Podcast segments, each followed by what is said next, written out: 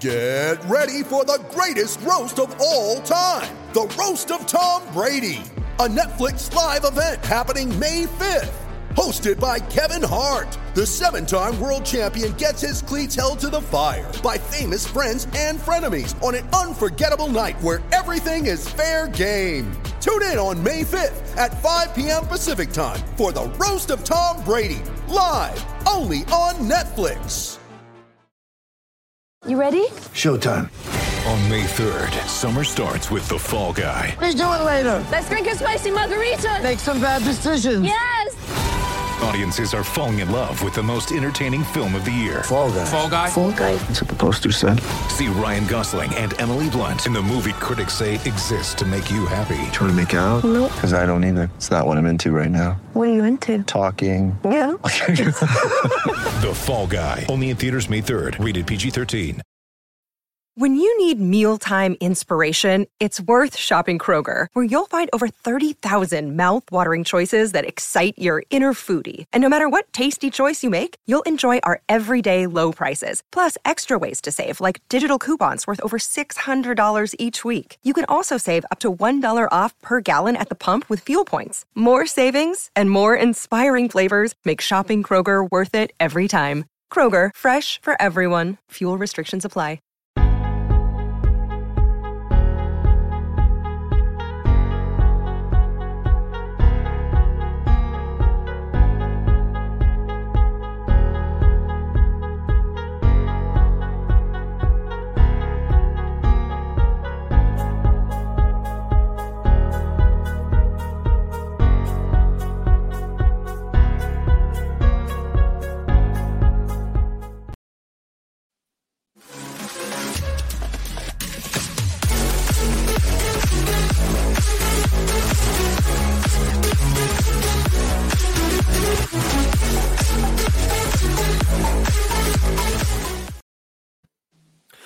Yo, good evening and welcome to another episode of the same old Arsenal team talk. I'm your host Dan Potts, and tonight I am joined by my good man Kenny Ken. Kenny, how you doing, mate?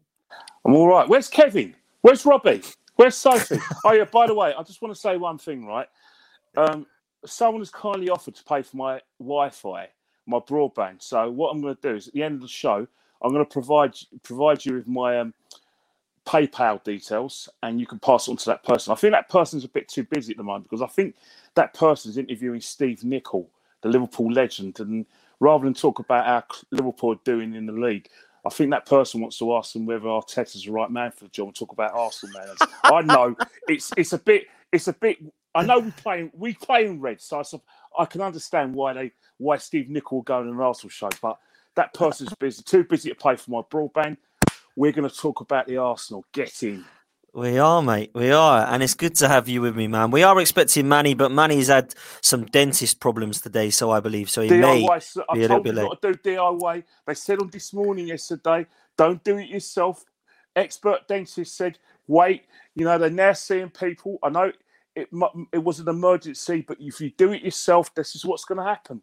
You're going to have This to get it, mate. dentist to sort it out. If you get your Black and Decker out, mate, then this is what happens. Yeah. this is what happens. Uh, thank you to everyone for joining us already in the chat. I hope you're all good. Um, and I hope you're looking forward to a good weekend. Ken, I want to talk to you about Arsenal because the last time we spoke, you said there was no style, there's no clear understanding of what's happening. And I was with you.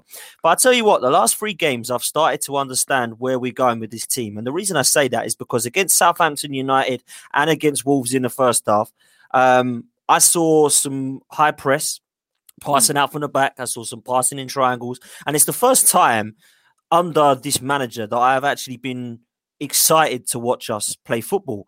And people might think that's harsh. People might think that I've been too pessimistic, and I've got a lot of stick for being negative over the last few months, really, under this manager. But I can only go on what I'm seeing. I don't want to talk about what we might be in the future. I can only talk hmm. about what we are now.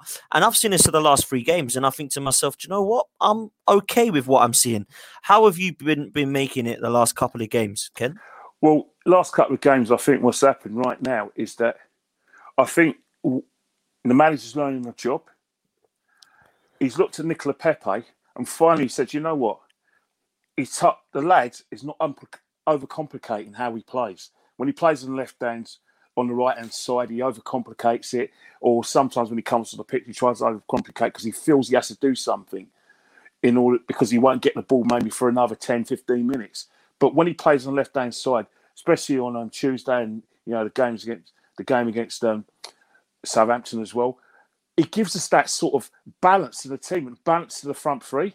You know what I mean? It's not all Saka, it's Pepe as well, and they can interchange as well. So in that respect, it's pace. I don't care anyone says. If you've got skillful players at pace and they run at you, you're going to murder teams. And then when you've got someone who can actually pass the ball properly and change the tempo of the way we play, for instance, you know, like the continental way, slow, quick, quick, slow, and then quick again in the last third. That's how.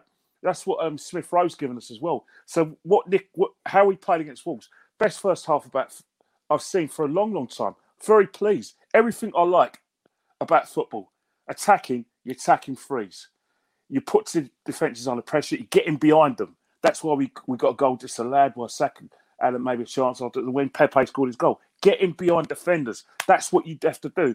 But also when we didn't have the ball, we know Wolves are very love to play the same way as us, i.e., they use their pace. They haven't got the sort of um, hold up play of Jimenez, but they like to play in the wings as well. But what we did really well, first thing we did, stop the out ball, made it very difficult. And also, Bellerin and Cedric held their own when Podence and and um, Neto were trying to, you know, getting get those crosses in. We weren't, we weren't allowing that to happen. So overall, a great performance, and and that's what I've been saw against Southampton. Against Man United, I think both we paid Man United a bit too much respect, if you're asking me, and rightly so because of Man United's phenomenal away record and because they've got some really good footballers at the team. But then again, Man United paid us too much respect because they remembered what happened at Old Trafford when yeah we we crushed their style. We sat on Fernandes, and we also like put made Pogba do something he didn't want to do. He doesn't like tracking back. So whenever we got the ball in a turnover at Old Trafford, we were at them eh, in waves and attacks. They didn't want it to happen again, so they put they. It was a case of cancelling each other out, and any little chance each side got, then they were taking it. So it wasn't. It was. It's different, but I think what's happening. It's all about the thinking game. And even when we went into uh, nine men, it's all about keeping comp- compact. Wolves assisted us as well because what Wolves did as well, they thought, you know what, we've had a few bad results, so let's just get these results. Let's go to the bank. Let's put this this this, this two one in the safe, and and and let's all roads lead to Saturday. So it's one of those things where the team is playing well. I'm not going to say it's got an identity, but I'm seeing less square pegs around holes. And that's yeah. why later in the show, when we have our Villa man in and we talk about Arsenal's uh, team selection, all I'm going to say to you um, for you know future reference in terms of the show, you can only have three players in your front three. You can't have four. And you know I'm talking yeah. about, don't you? Yeah, yeah, I do. And we are going to go into that. But one player I do want to mention before we go into it, Ken, is Everyone talks it about Saka. Everyone's talking about Smith Rowe. Of course, they've infused the team and they've brought on the likes of Laka and and Pepe. To be fair, like you mentioned, but one player that is definitely head and shoulders above anybody on that pitch in an Arsenal shirt is Thomas Partey. I'm looking at his range of passing. I'm looking at the balance in midfield. I'm looking at how he can give us that transition. What have you made of him? He's been absolutely superb, hasn't he? Well, I think what's happened is that English football's like the biggest equaliser for any footballer you know, you look at the great players who've, who've played English football. There's no doubt that Cristiano Ronaldo's benefited and gone on to be the best player in the world because of the years he had at Man United, because of the physicality and the demands of the game, and he's taking that sort of fitness into his into the you know La Liga and into Serie A. In terms of Thomas Partey, it's going to take time for Thomas because you, you're going to see inconsistent performances. Like we had a fantastic performance against Southampton, very good one against um, Wolves, brilliant one if you ask me in that first half. But against Man United, there were times when Thomas uh, Thomas struggled. You know what I mean? And and that, and, that, and that's where and that's where you're going to see a lot of it. You're you're not going to see the best of Thomas until he's finally in tune mentally and physically into um, the team. But from what we're seeing now, we've always wanted them a complete midfielder, and Thomas give give us that. And you know, he's brought the best out of Granit as well. Whether you think Granit's going to be a long term prospect or not, I still think we need a lot energy alongside Thomas in order Yeah, to so get the I. best out of him because I want us to be able to not just dominate midfields occasionally. I want to be in a situation where we can actually go to a top six side and say, right, this is it. This is what you get go got to go through. But also, when we win that ball, we're going that way. See if you can stop us. And I think that's where Thomas is the sort of midfielder we're looking for. But performance first forty five couldn't fault it. You really couldn't fault it. He, you know, he definitely gives us. He's definitely. I don't think he's the brain of the side yet, but because I still, I still see him as a sort of a player who's more of a a, a wrecker and a disruptor rather than someone who can construct. Obviously, you look at the long passes, and and they're very accurate and blah blah. But he has been playing in Spanish football where you have to be good technically to survive in that league. And I'm not saying Lucas Torreira isn't good technically, but you you see what I'm getting at. Yeah, I do. We've got we, we've got someone who's who's playing under a great manager and playing in a great league, so we expect that. But I think there's more to come from Thomas. Yeah, I, I totally agree, and I think what I've seen so far from Thomas Partey has, kind of really pleased me. But he's still not even hundred percent fit. So how good can he be when he gets that running games and gets that balancing? I've been watching a player for about six, seven weeks now, Ken, who I knew not much about. I saw him last season, but we were heavily, heavily linked with him, and I've been watching him as much as I can, and I like what I see. Bissouma. This kid looks like he's got the real sort of potential to be something really good in this league. And we've been heavily linked with him. Do you think that is a signing that could slot next to Thomas Partey and bring us that kind of energy, but also that kind of tenacious sort of bull terrier at your ankles type player? Well, the thing about it is that we thought we had that um, with um, Lucas Torreira in terms of like we were very pleased with him that he was this um, technically we thought he was okay. We thought he was um, going to be the DM and he's going to make those sort of tackles. But I think the lad thought probably wanted more to his game. But I think in Bissouma, he's something a player that yeah potentially is going to be very good for us. But I look at Bissouma and I thought right. I want. I prefer, there's someone better than Bissouma who's probably, arguably at the moment, better than Tarte, um, Partey. I look at Ndidi and I think, well, I want him instead of Bissouma. I know Bissouma's playing really well, playing out his skin, and you know he's he's trying to emulate um, what we see from Kanté. You know, the free lungs. You know, a tackler, um, someone who can, you know, protect his defence, but also someone who could give us some energy from both sides of the pitch. He's trying to do that. I'd like to see more goals from him if you don't, you know what I mean? Because we do see the odd Yeah. goal from from um, not so much from Partey, but from Kanté. But in terms of that, yeah, that would be a fantastic signing for, for Arsenal Football Club.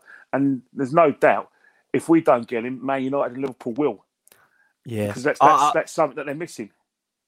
I, I totally agree, and and I think that position there is more important, believe it or not, and it might be an unpopular opinion, is more important than our creative midfielder because I think that we are always going to be stuck with the Granit Xhakas or real nennies of this world otherwise, and I think we need to move on from them. As much as Granit Xhaka has been great, he has been the last three games, he's been absolutely superb.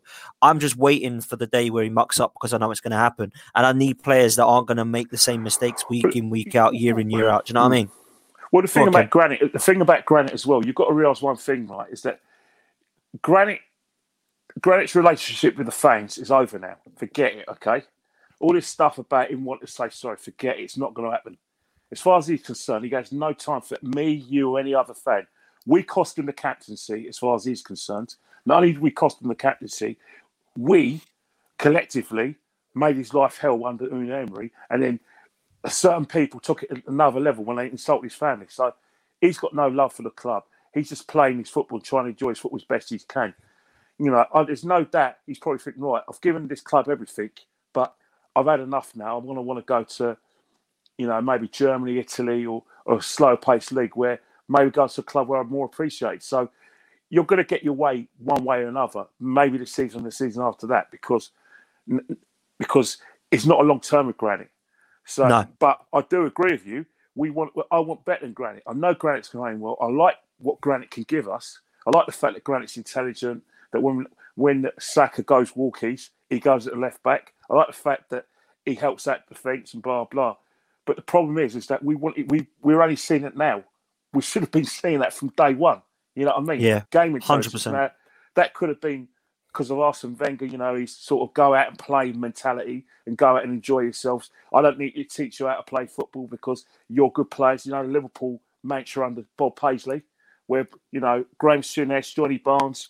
You ask them, they'll say that they ne- they never um, talked about tactics. They just in training it was just five sides, good players, showed the intensity, took it into a match, and they all worked out themselves. That's how Wenger managed. A lot of the older, the old so-called great coaches managers, but now it's a Blackpool managers, and I think that's what Granit was missing from his time. And also, Unai Emery tried to be a Blackpool manager, but you've got, you know, like pork chops, like you know, um, or did I say bad eggs, who have now left the football club, frankly, who undermined the manager and made his his, his time at the football club untenable after Baku. But in terms of what you're saying, Granit, not long term for me. No, and, and I totally 100% agree with the Granit Xhaka situation. Let's bring it back to Arteta, Kenny, because myself and, uh, well, both of us really um, have not been 100% convinced by the manager of what we're seeing on the pitch. But it looks like the board and the owners and a certain amount of the fan base are willing to back this guy. So whether we want him here or not, mm. it hmm. looks like he's here to stay. So I look at what I saw in the transfer window okay and it pleases me and i'm not mm. talking about it being an ex- exceptional window like some people were saying it was like a 10 out of 10 window because i think we all wanted to see somebody coming incoming we got martin Ødegaard and we got matt ryan who looked to be two okay hmm. signings mm. but the main thing for me was the outgoings the Mesut mm. Ozils, the Sokratis, the Kolasinac and the Mustafi is that positive for you to see that Arteta is kind of on the same wavelength as the fans in terms of them not being a part of the of the process and some of the others keeping them in the in the in the process. Did you make of it as as a good window? Well, you look at it this way. For a lot of fans, it's a great window because a lot of these players are much maligned, and if they're not much maligned, they divide opinion. And that one player is, is still lamented by the football club. They still what the, the player we're talking about. They're still um, how do I say it, caucus of fans who feel that um, there was some sort of injustice done for him, that he was not um, retained because of um, non-footballing reasons. They still hang by that, which is so they're coming out all, all sorts of fiction and um, you know like scripts from um, Walt Disney to uh, support their opinion. But in terms of what Mikel's done in letting these guys go, people like myself said, "What took you so long, mate?" It was blatantly obvious when Unai was at the club that these lot had to go. It was so obvious when Mikel um, took over, you know, last December that this had to happen.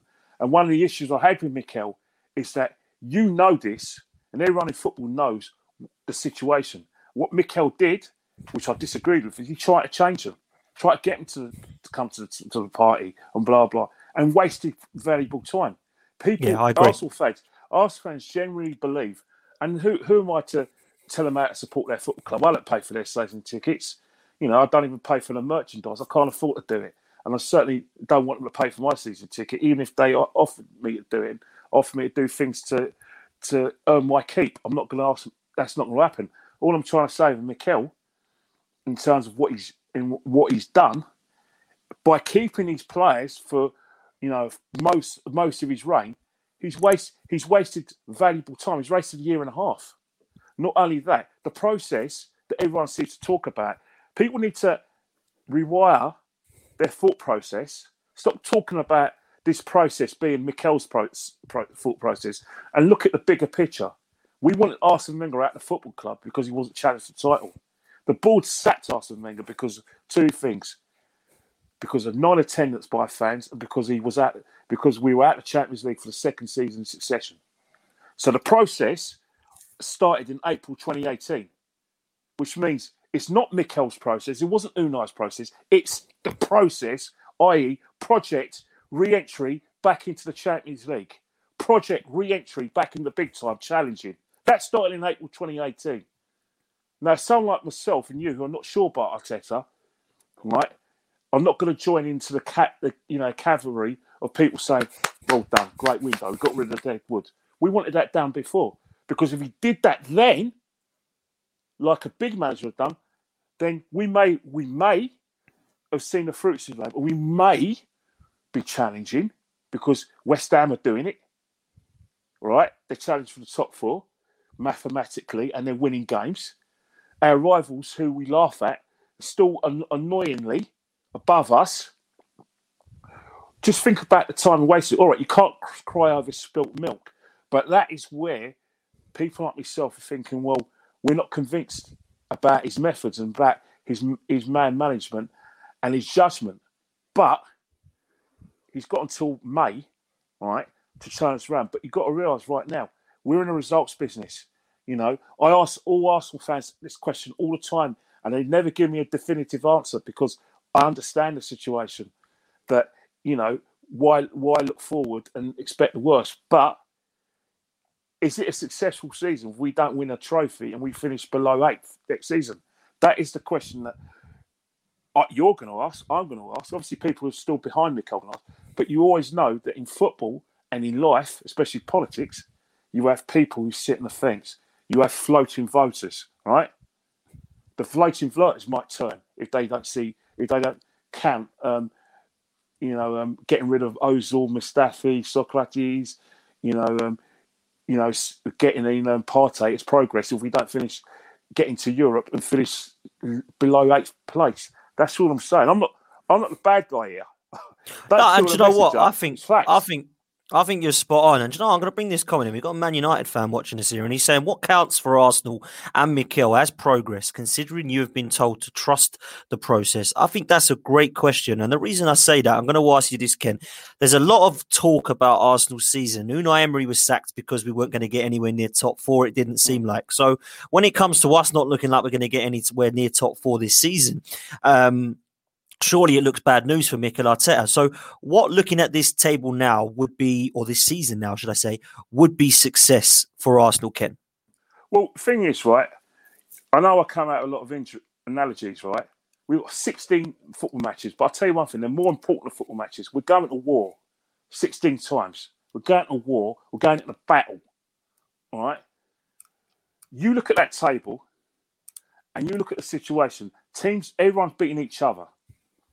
The team that stays most consistent in the next 16 games from our position all the way up to probably third, good things will happen for them. We have to believe and not be perturbed by the opposition we're going to play. Yes, we've got Aston Villa, but Aston Villa got turned out by West Ham. They they they've got a lot of ball ball players in their side, but they don't have they don't have a DM and a crusher. We've got crushers. Then we've got Leicester, who we've got to beat. We've got to play Tottenham. We've got to play Man City. We've got to play Liverpool, who may be going for the title of Europe as well. So we've got to think about these bigger pictures. This is the test of the process, right? No Yeah. excuses. Last week when I was on your show, I got shouted down by excuses. Oh, well, we we're not going to get top four. We can't get top six um, because Leicester's got a better squad than us. Man United's got a better squad than us. Oh, excuses not. No, we're going to war. All right, we still got a chance mathematically. I don't think. I don't personally. If you ask me off camera, do you think we could do it? Maybe not. But I'm I'm going to battle tomorrow, expecting and demanding and bleeding for a win. And that's how we've got to look at it. If we're playing well, and you people think that we've got this new system where everyone knows their jobs and we've got less square pegs round round holes, then base, then what we need to do is think positively and let's see what it take us. Yes, I'm going to be mad and you know kicking the cat, want to kill you as well if we lose, but but but but end day, I still bleed for that win. I'm still not giving up this season. I don't think it's going to happen, but whilst we're playing well, and whilst um, we've got players who can hurt the opposition, let's see where it takes us. Really. I think that's spot on. Listen, I don't have the faith that we're going to get in the top four. I don't think we've got consistency, and I don't think we've got the squad that's particularly strong enough with a couple of injuries because we're bringing in the Willians and stuff like that. However, of course, we've got to try and win as many games as possible. My only thing was this, Ken. Europa League, okay? Hmm. Would you rather win the Europa League and have something to show for coming into the Champions League with a trophy, or would you rather just come top four? Because I don't understand this mentality of just getting in the top four, because fourth place doesn't win you anything at all. It gives you a Champions League spot, which is what the Europa League does, but you have a trophy and you're European champion. Surely you would rather win the Europa League and the trophy and come eighth or ninth or whatever it be than just come fourth. I would rather win a trophy because it's all about trophies for me. Otherwise, why are we laughing at Spurs for not winning them? That's their I make you mentality. right, and I'm- I, I make and I do make you right that trophies is very much, but we've won trophies. We've won the FA Cup since 2014. We won it four times. We're the record FA Cup holders. We've been in a final every year since 2017. But the thing is, is that whether you like it or not, in order to garner your progress, your progress, and feel like you could challenge for that league, you have to do well in the in the league. You have to get someone like top four because obviously the top four it gives you enough money to spend on players. You know, let's face it, we've got no crowds, right? And we're probably mm. not going to get crowds for much of next season. So what we're go- what we're going to need is the money and the TV money and advertising that Champions League brings us, and because we can't rely on that that um, the TV deal or sponsorship deals because they've already paid us until we renegotiate, and who, who knows, maybe crowds will come back. And so what we're looking at now is to try and get Champions League across. Let's face it, right? They're trying to revamp the Champions League in 2024. Why are they revamping the Champions League? Because Arsenal, AC Milan, and, and clubs like Man United are not in it consistently as they have before because they don't want us to go and form a Europa League. Uh, sort of Europe, European Super League. Now, let me tell you something now. Everyone at Arsenal behind that four walls want a European Super, Super League because it gives you 310 million pounds. All right? Don't believe all this, oh, we want about English football. And you think Liverpool and um, Man United are playing for this. They're all at it. So getting as high as you can in the league is more important financially the club. But for me in the glory, I haven't seen us win a European trophy since Copenhagen. So I want the glory, and I know I want Champions League football, and I want to go in the Champions League because I know there's a lot of fans going, oh, "What are you getting the Champions League for? We're crap in there. We're not going to win it." What sort of attitude is that? Awful. I wanna You want to compete with the best. I want to compete with the best. I want Arsenal to go to to the Allianz Arena and that, and, and believe they can win there. Because in Bayern Munich, you don't just let Bayern Munich come and beat you. I want you think I'm having Leipzig, a bloody drinks company, playing the Champions League instead of my my boys. Nah, I can't comp- I can't stomach that. I've been stomaching that for a long time. So what we need to do is that if we get in the top wall, that's fantastic. But I, w- I don't want no shadow boxing, right? Shadow boxing is is something I do in a mirror when I when I'm having a fight with the next door neighbour uh, in me in me head, or having a fight because someone on Twitter called me a pork chop. That's shadow boxing. The real stuff is getting amongst it and having a go. Don't just make up the numbers like we did on the RSN and getting only one final, one semi semi final. Let's have a go. You have to be in it to win it, and that's why top four winning European trophy is brilliant for me. But in terms of top four, you start at top four and you go. It gives you that belief to think right. We've got the top four. What's next after the top four? Challenge for the title, winning it, and that's why there's going to be 50-50 in terms of like what people think about top four or win a trophy. You have to aim high and set your standards pretty higher. You know, At Yeah. Arsenal mediocre's done. Is done right. The board have appointed the novice because that was their me- mediocre mindset, and they're building them up to something I think it's not. Well, go on, go and entertain me, Mikel. Show me what you're made of. Put those big words down my throat, and I, I swallow it. Okay? Shut me up, Mikel. That's all I want you to do. Shut me up. I've been saying the same. Shut, shut me up and tell me that you're playing a style, and he has. We're now starting to play a bit of a style. I hope it continues. I'm not getting excited yet, but I'm hoping that it continues. What I am doing though is enjoying our football. So how long may it continue? Before we bring our Villa guest on, Ken, and start talking about the game um, at the weekend, do you think that we can, with this team, go all out in the Europa League and win? Well, the thing about it is that it's, you, you can't look too forward. It's the next game is Benfica. They've Yeah. got great pedigree in Europe, and they've got to they've got they haven't won a European trophy for a while, but they've got a bit closer. You know, the last time I remember in the European Europa League final, they lost. Ivanovic scored a last minute header in the 93rd minute for Chelsea. So they've got pedigree, and they're you know they've got some you know they've got a reputation, and we have to get past that obstacle obstacle, and then we look at the last 16, and then we start worrying about oh no, we got we're probably going to play IX, probably going to play um, um, Internazionale, and we're probably going to play Man United and Leicester. But let's not talk about that. Let's just think about um, Benfica. Benfica. One game at a time. and remember, as I say to say, we're not playing football. We're going to war. So we're going to war against Benfica. Let's not think about the next sort of battles. You know, you have a bit of junk, jungle wars like did in Vietnam. One war at a time. Mate, I love it. Absolutely love it. And after this short ad break, we are going to introduce you to our Aston Villa friend and fan.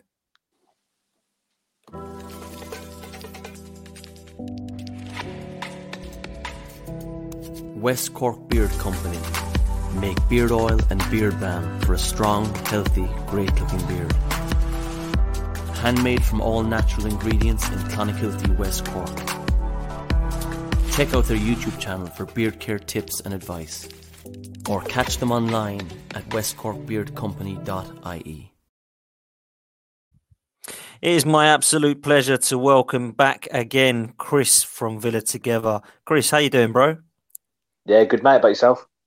Yeah, very good, man. Uh, not too bad at all. Trying to, uh, well, soak up as much as we can of this football, but this is a crazy, crazy season.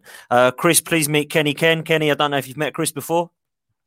I don't know. Last time I saw uh, Chris, he didn't seem too confident about Villa's chances, but I managed to I managed to try to see if I can avoid him after after the ninety minutes of the Emirates because I think we got we got absolutely bodied by them at, at the Emirates, and I think I think if they're playing to right now, I think they've scored their tenth goal by then. Yeah, I think you're right, mate. It was not a good night for Arsenal. But Kenny, I'm going to stay with you. I'm going to bring Chris in on a bit about Aston Villa because for me, Aston Villa's uh, summer was fantastic. The signings they got have clearly worked out well. Aston Villa are a good side. They're a good outfit now, and considering they only got um, was scraped kind of rele- relegation um, fight last season, they're looking like a good side. Although of late, it's looked a little bit inconsistent. Ken, what do you make of this game coming up at the weekend against Villa, mate? Well, the thing about Villa, I look at I looked at their team that they played against West Ham, and I just saw players who were very good on the ball. I didn't, I couldn't identify a DM or someone who's a crusher who could win that ball back. Yet West Ham had crushers who basically looked at right. I'm going to mark him because he, he he's their brain in this side. We're not going to give him any room. And what we're going to do is that on a turnover, we're going to hit them and take it by surprise. And that's how it looked to me when I saw the game. I look at Aston Villa.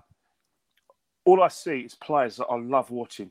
You know, people talk about Grealish, but they forget that McGinn's your the actual brain of your team, and you've got Douglas Luiz, who's a good baller, but he tries to do that sort of uh, that crusher you know, sort of DM work that I like. And then you've got players like Barkley, gives you an extra dimension. You've got also El Ghazi, who a lot of you Villa fans not, you know, 50 50 about. And then you've got Watkins, who, you know, finally got a striker. He put the ball in there. Grealish, we're already talking about. But the play, and you've got Cash at right back, who I like. But the player that always goes under right radar is Matt Targett.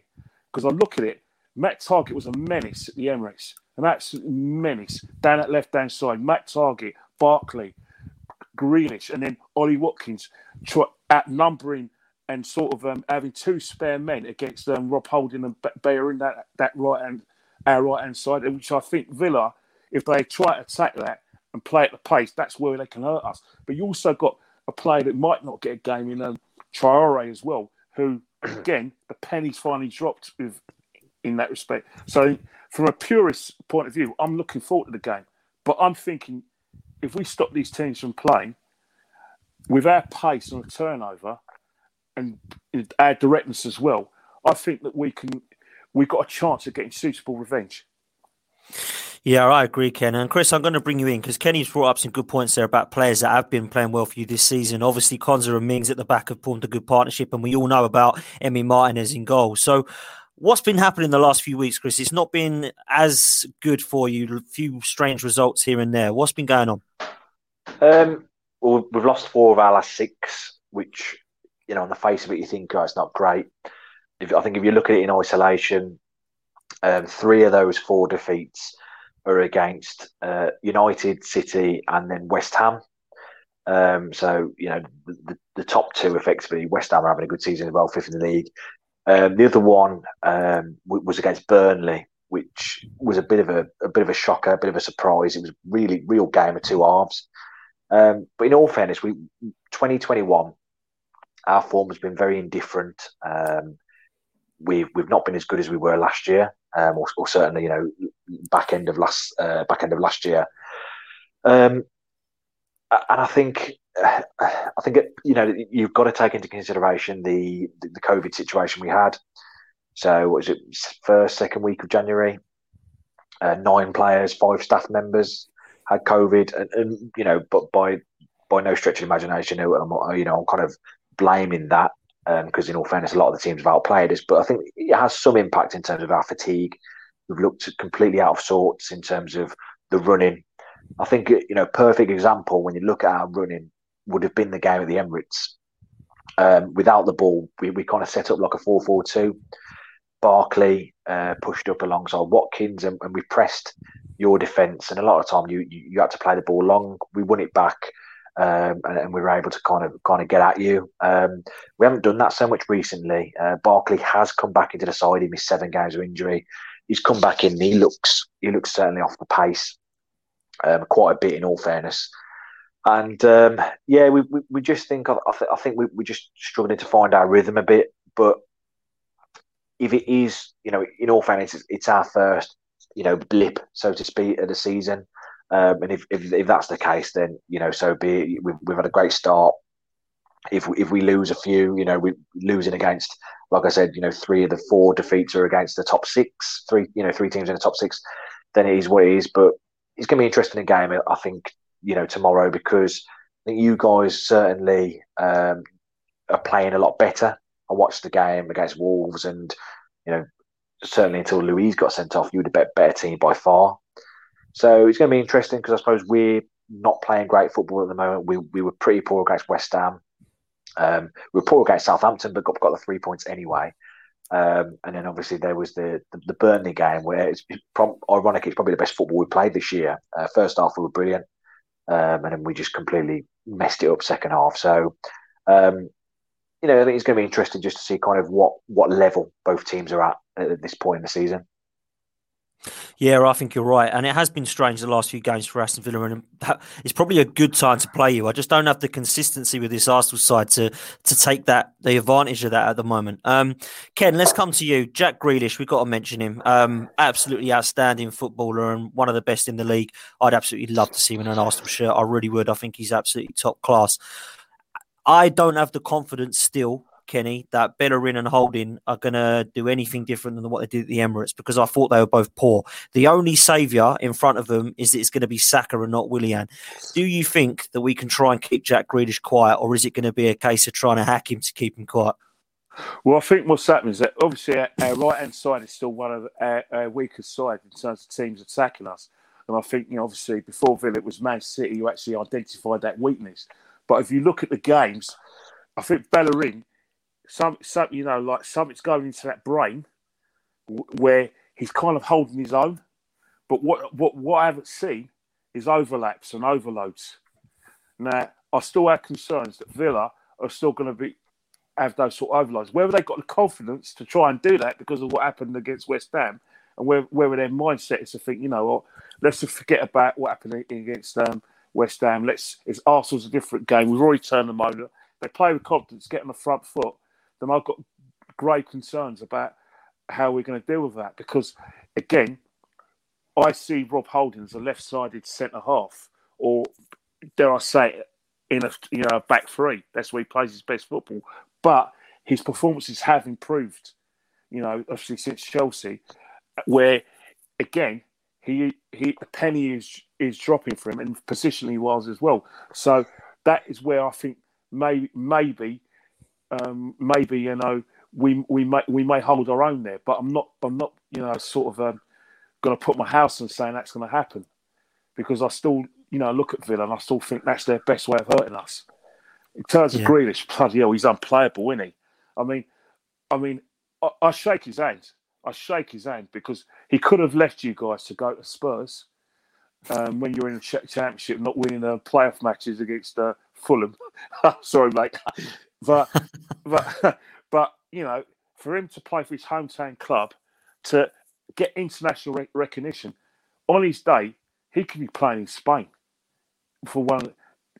And, and Juventus, he could play for Juventus, Barcelona, Real Madrid because they that he's a, that's the sort of player that they're looking for, someone who can get the ball, run, and dribble past players. You don't see many players like Jack, you know, and you know I think oh, you know I don't think um, people like Mick McCarthy and Martin O'Neill will be too happy through for switching sides, a la De- Declan Rice. But for England, it's fantastic because we finally got someone who can actually run at run at teams from midfield, beat his man, and bring other players into play. Not players who are technically good and look blah blah. blah. You know, it's all good, but personally, I like bloody, you know, send him um, a nice um, big plate of Chinese, put a bit of a sleeping tablet in it, and he doesn't play tomorrow. yeah, I think you're right, mate. I'm exactly the same. Uh, Chris, I'm going to bring you in on this question, which is from Lee Catlow. Thanks for watching again, Lee, top man. Would Jack Grealish come to Arsenal? Intrigued to hear a Aston Villa point of view. Take the emotion out of it. If we put the money on the table and Villa go, we have to accept this. Is Jack Grealish going to be happy to leave and come to Arsenal? Do you think? No. Why do you think that is? I think you know what Kenny said.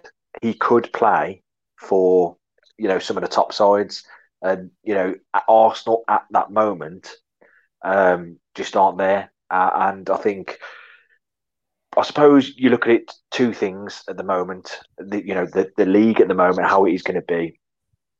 You know, I know Arsenal, in, you know Premier League era have obviously been much better than Aston Villa.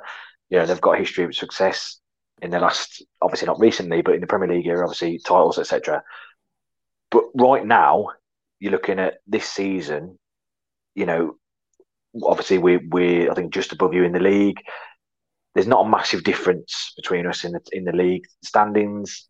You know, you you probably say on the face of things that we could probably end up finishing higher than you guys. But if it does, and then you look at it from the other side, if it does come down to money, um, I can't see Arsenal being a team that would pay what we would accept for Jack because you're looking at what what would you expect 80 to 100 something silly like that or because he's English isn't he?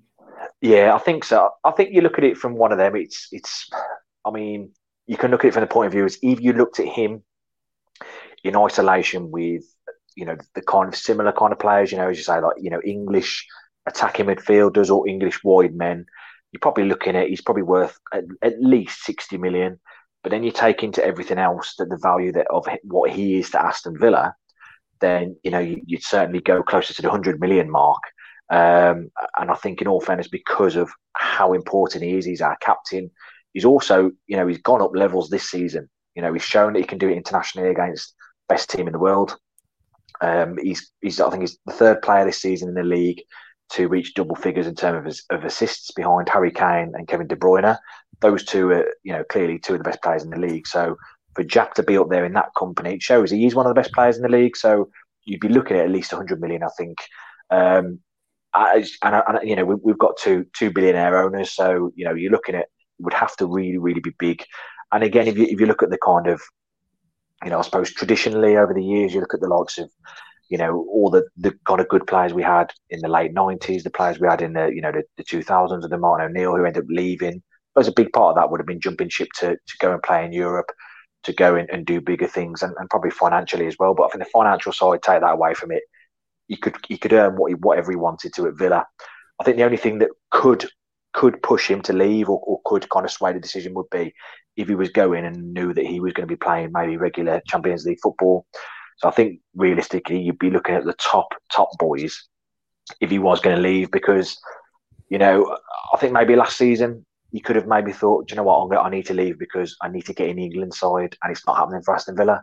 But obviously, he's getting in England, not only getting in England squad now, but he's getting in England, you know, the England starting eleven, and you know he, he's shown that he can be one of the best players. I think pretty much every game he's played, he's, he's been one of the better players on the pitch.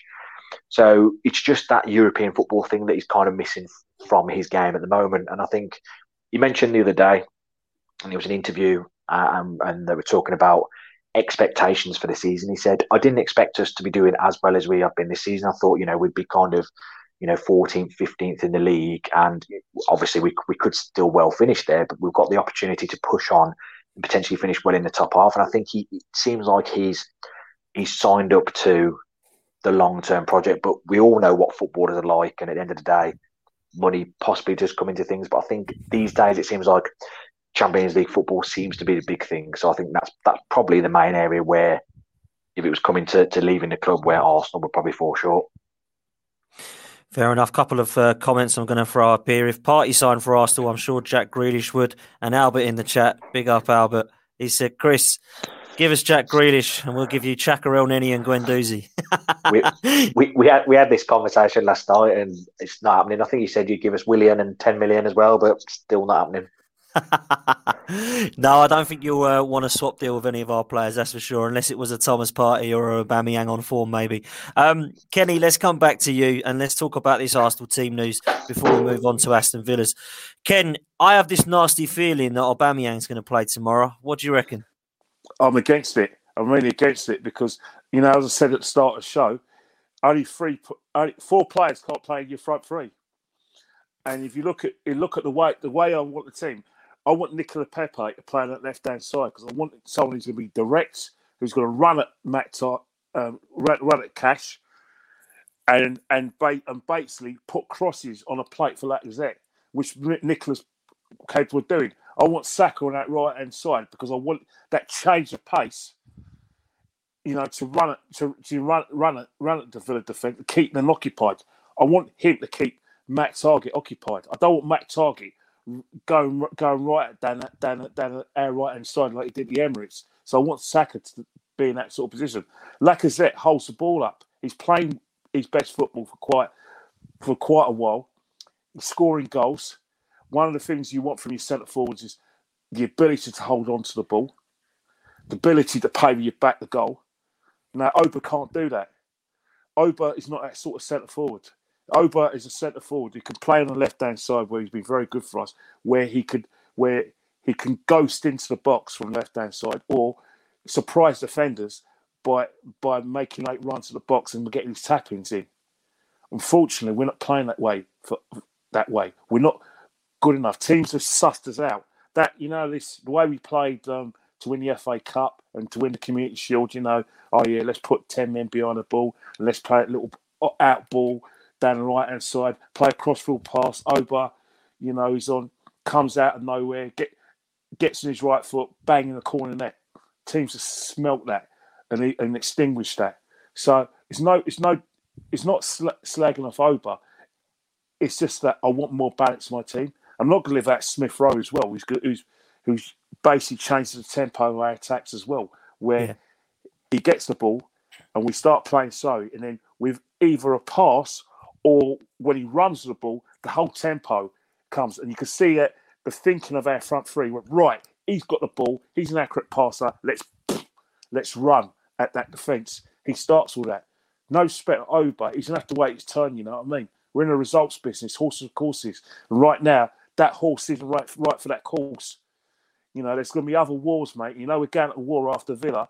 Maybe the other wars and other battles he can get in, but t- tomorrow with the balance of the team and the continuity, Oba don't get a game for me. I have to agree, and I think that Aubameyang needs to come back in at some point because of his quality, but he has been out form. I think there's some mental problems there. Obviously, we heard about the the illness of his mum, so I hope that he's in a better headspace now, and I do hope that he can push himself into this um, team. However, I don't think that we can change our front three at the moment. I think Pepe's proven that he can be a handful on the left. I think Lacazette has been infused by the introduction of Saka and Smith Rowe, and he's definitely finding some form again. Saka on that right gives us that balance which we so lacked and been so lopsided in the past, um, Um, probably season, to be honest, on that right hand side. And Smith Rowe has just been superb. And I think that he could be a potential Jack Grealish in the future. I think Thomas Partey and Granit Xhaka will continue in centre midfield. I think that Gabriel will partner holding due to Luiz's suspension. I think that Bellerin will continue at right back and Cedric will be at left back. And I believe that the last two days, Matt Ryan has trained and he is fit. So Runarsson will hopefully not be in goal. And I don't want to be harsh on the lad because he has only just come into the side and he's not, you know, of course he's going to come to Arsenal from Dijon. But the last couple of games I've seen him, he's looked shaky. So Matt Ryan coming in as a signing, I think will be good enough to play now that Leno is out. So that's what I expect the team to be. I don't expect many shocks. However, it would not surprise me if Aubameyang goes and plays on that left-hand side ahead of Nicolas Pepe. I don't want to see it, but Mikel Arteta does do some strange things like that In terms of team news for yourself, Chris, let's come to you. What is the Aston Villa team supposedly going to be, please, mate? I mean, I, I say it's a tough one. There's there's just there's probably a, a toss up in a couple of areas. Um, I think possibly because of, of how we played the other night against West Ham. Um, goalkeeper, back four will, will stay the same. So obviously Martinez in goal, Cash, and Mings, Targett. That'll be as it is. I think it's unlikely um, that Douglas Luiz will, will drop out because he's our only kind of. I say he's our only proper DM. He's our most progressive DM um, that we need that we need to have in the side that allows us to play. Um, obviously, Jack Grealish will likely be on the left. Um, El Ghazi was on the right uh, on Wednesday, and he, he, was pretty poor. So I imagine Traore will come in. The area I think that there could be changes is central midfield. We brought in Morgan Sanson from uh, Marseille, who's a good footballer. Um, probably a bit too soon for him to start, in all fairness. But midfield recently, we've looked really, really poor, um, slow, sluggish. Um, you know, poor in possession. The, the, main thing is that the pressures haven't been there. We, have not been putting teams under pressure as much as we used to. And it's you look at two of the West Ham goals. Um, I mean, in all fairness, you could probably argue all three of the West Ham goals. Um, our midfield, you could put some blame to them, whether it be John McGinn not not kind of getting back, uh, Barkley not tracking his runners. And the ball just is coming straight from from it was coming straight back from Watkins through the middle. Um, probably will be McGinn and Barkley. It depends how we set up as well, because I think um, against West Ham we were more of a um, more of a kind of a four-three-three. So Douglas Luiz in front of the back four, McGinn and Barkley as two eights in front of him. Whereas what we've been playing prior to that was Luiz and McGinn sitting with Barkley as a ten, Grealish and Traore either side, Watkins up top. I think we might revert back to that so Barkley's a 10, uh, Gre- Grealish, Traore either side, McGinn dropping deeper because we just see midfield has been poor this year, but we were just woeful the other night. And I just think, um, I just think he just needs to kind of get that balance back in terms of just offering more support for Watkins. And the only way we can do it really is Barkley. Um, I imagine he's unlikely to drop Barkley. The only the other change could be no Barkley. Grealish goes back in as number ten, and Traore comes in on the left. Um, sorry, El Ghazi comes in on the left, Traore on the right. Uh, potential for Trezeguet as well. He's a good player. Uh, he, he, played at the Emirates and he, he, helped stretch the stretch the play. In all fairness, um, and he started the season really well, but he's been injured for a while.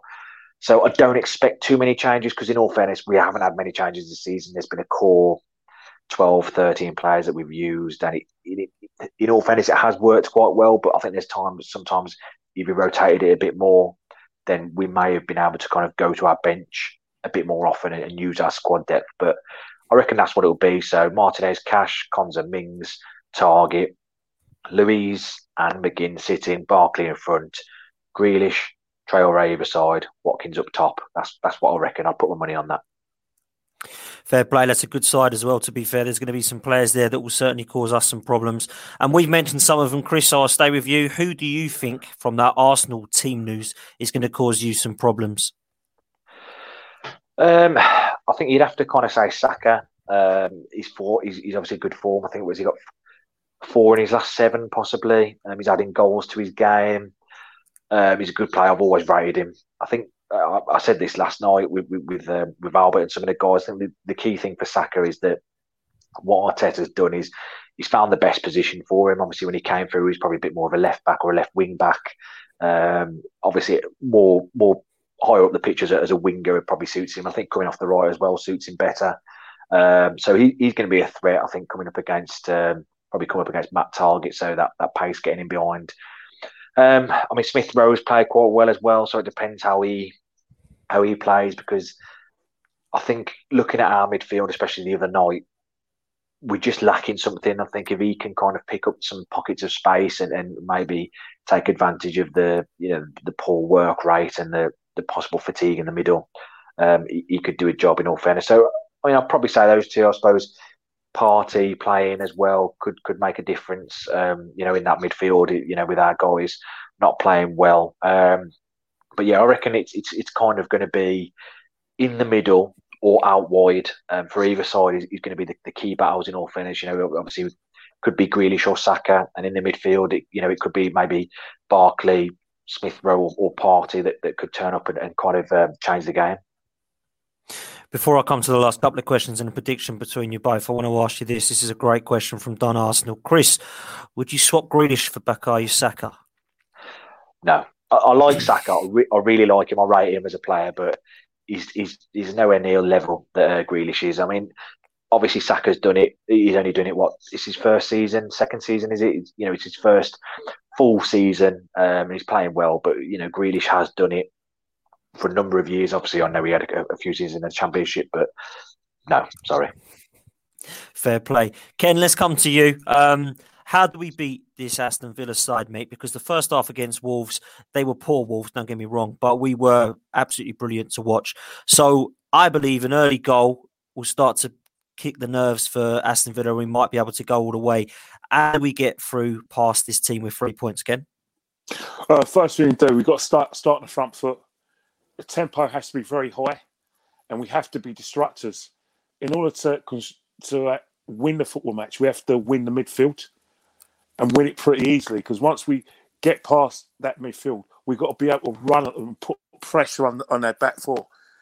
Back four. If we can do that constantly and play at the high pace that we played against Wolves, then I think we could take the game away from Villa in the first 45 minutes. But that's if we put our chances away. If we let Villa get on the front foot, then we've got a big. It's going to be a long day for us. We could re, sort of reclaim claim that and back. It's been really, really hard. You know, we, we've had a good look at Villa. We know what they're good, what they're good at, and what they can do. But what are they like when teams start on the front foot of them? Because I've seen a lot of teams start slowly against them, and and much, and that has in turn been to, to the, the their opposition's detriments. I still don't know how Villa lost against Burnley. I don't know. I still still scratch my head and saying a team Aston Villa play so in that first half at Turf Moor for them to lose is something that I don't know, man. You'll have to watch the game three or four times to convince yourself that Villa lost that game. But, but what Burnley did wrong in that first half was let Villa get on that front foot and let Grealish get on the ball and enjoy himself. We can't let that happen. We let Grealish enjoy himself, and you know Watkins has got his shooting boots on, and McGinn's you know, looking at bigger picture, using the brain that he has in terms of being Villa's brain, we, we could suffer greatly. So we have to stop them from playing. I think we do indeed. Um, Matt, Matthew DeSouza has said, Dan, sorry if you've touched on this already, but who'll be our centre backs tomorrow? Pablo Mari is back in training and David Luiz is suspended. I think it will be Gabriel and Holding personally. Um, Chris, let's come to you quickly. Um, how do you think you will try to take three points from us because that's what obviously you're going to try and go for tomorrow. Um, what do you see happening? I think we need to. I think Kenny's bang on. In all fairness, that it happened against West Ham. We we played on the back foot for some reason. We kind of allowed West Ham to to play on the front foot, and and they just came at us. And I think how we set up invited that pressure on with Barkley playing a bit deeper um, and, it, and it wasn't good. So I think we have to play on the front foot. So that would that would mean pushing Barkley up a bit higher and just get those pressures up. Just just kind of do what we've done all season. What we did at the Emirates was play higher. Uh, you know, kind of have the confidence in the, the you know the defenders and the guys just in front to to break up play when need be. Because I think at the Emirates, Luiz McGinn did well, and if it got past them, you know, Konsa and Mings had good games. Um, just kind of uh, almost have the just have the confidence in our ability. I don't know what it was against West Ham, whether we, we were scared of them, so we sat a bit deeper. But we need to play on the front foot, push forward. Against West Ham, for some reason, it was it was like last season in terms of no one knew what to do if if they couldn't give the ball to Jack Grealish. It was like we're scared. Whereas in other games, you know, sometimes you've got you know John McGinn, you've got Ross Barkley. You know, they'll they'll take it on, themselves and think, you know what, I'm the man. You know, we don't need Jack. I'm the man. Whereas against West Ham, it was like, oh, what do we need? Pass it to Jack Grealish, and obviously he can't. A lot of the time he does it, he can't do it on, on his own. So I think the other guys just need to step up, need to be a much more progressive. Um, and, and, and it, you know, as Sunday League as it is, we've got to put the work in. We really have got to work hard. I think you know, especially you said Dan, you know, the, the team that we'd likely to play is a decent side, you know, on paper, and those players have all played well this season. So if we put the work in, we've got the quality there to to get three points. Um, it's going to be a tough one, I think. You know, as we've said, I think you know someone mentioned in the comments Grealish against um, Hector Bellerin. That you know that that's going to be a, a key battle. It's same as what I mentioned before. Saka against Targett as well. So it's going to be interesting. I think he's he's going to key to who can get into the game earliest. I think obviously who who takes the the kind of takes the advantage, who gets forward first. Because if you know if you guys put the pressure on us, the way we've been recently, we could kind of crumble. Um, but I'm ho- hoping it's going to be the other way around. Fair play. Um, I think me and Kenny have probably answered this question because I think both of us would take Jack Grealish from your side, and I'll come to Kenny to make sure that is the case. But Chris, if you could pick one current Arsenal player on form to put into that Villa side, who would you go with? That's a tough one. That is. Um, I mean, on form, I suppose makes it a bit tougher. I suppose naturally, you you probably say Aubameyang. Um, obviously, he's not having a great season. Um, I'd have to say Saka. I just think him him on the right, Grealish on the left. You know, good combination going forward. I think it would be you know really good, and I think those guys would link up well. Um, so yeah, I'd have to I'd have Saka because he's, he's playing so well. He's in good form. Fair play. Um, I'm going with Jack Grealish. Kenny, what about yourself? One Aston Villa player to pick in this Arsenal side. Would you go well, Grealish or someone else? Well, the obvious one is Jack Grealish because of the things that the, the way I built him up to say he could play Spain and Italy. But for me, if I was to look at, uh, I like there's something about Ollie Watkins. There's something about his pace. There's something about his ability to play with his back to goal and to work hard in the channels and score goals. There's something about him. I'm thinking, you know what? The devil in me thinks, you know, if you know something happens to you know uh, Laka and he decides that he wants to go and play for Atletico Madrid, why not? Why not? Why not? Why, why doesn't the Arsenal fan come to his club of his birth? You know, I know he's from like the southwest and Exeter and all those, you know, that area, but he's an Arsenal fan. Come home, come home, son. There we go. Can you hear it here, Ollie Watkins? You've heard it from Kenny Ken. Come home. I must say, someone's put something in the chat, which I actually saw actually, that uh, Ian Wright was interviewing Saka, and Saka said that while on England duty, Jack Grealish was the best player by far, and they are very close. Just saying, Chris, they're very, very close. Um, See, there you go. uh, we're going to go around and do predictions. Kenny, we're going to start with you. What do you think the score is going to be tomorrow, my friend? We start fast. We win three. We win three one. Okay, let's that's let's hope that's mate. That's very optimistic, but I would take that one hundred percent. Uh, Chris, what do you reckon, mate? Um, I think I said it last night. I, I got a feeling two 0 To you or to Arsenal? Two 0 to Villa. Yeah, I think I think being at home, probably. I think I think Dean Smith and the guys would have given him a, a kick up the backside after the West Ham game. I think we'll get back to to winning ways. Two 0 Fair enough. That leaves me okay, I'm going to say this now. The Wolves' defeat is going to have affected us massively, and we have shifted the mentality with the transfer window. We've got rid of the Kolasinac's, the Mustafis, the Sokratis, the Özil, and I want to see now the mentality of this squad. And I think we're going to bounce back from the defeat at Wolves because we're going to be angry about the way that we lost that game. And I think we're going to nick it 2 1. It's going to be hard. I think Jack Grealish is going to give Bellerin and Holding a torrid time as he did at the Emirates. But I fancy us to nick this one because I think we're going to try and keep it as uh, tight as we can because we know what Villa can do. They're a great side this season, they're a great outfit. But their form hasn't been great. It's probably a good time to beat them. I just want to see this side come out and show us what they've got. So I'm going to go for 2 1 to the Arsenal. Chris, thank you so much for coming on, man. It's been an absolute pleasure to have you back on, mate. And we'll always welcome you on this channel. How can people follow you, mate? Nice one, Dan. Anytime. You know, you know me. You know I enjoy coming on your channel. Um, Twitter and Instagram, we're at Villa Together. Um, you can find us on YouTube if you search Villa Together podcast. And we're also you can listen to our podcasts via Spotify, um, Apple Podcasts, Google Podcasts, all, all the usual uh, podcast providers. Great stuff, Chris, and thank you once more for coming on, and thank you, Kenny. Kenny, there's no there, uh, listen.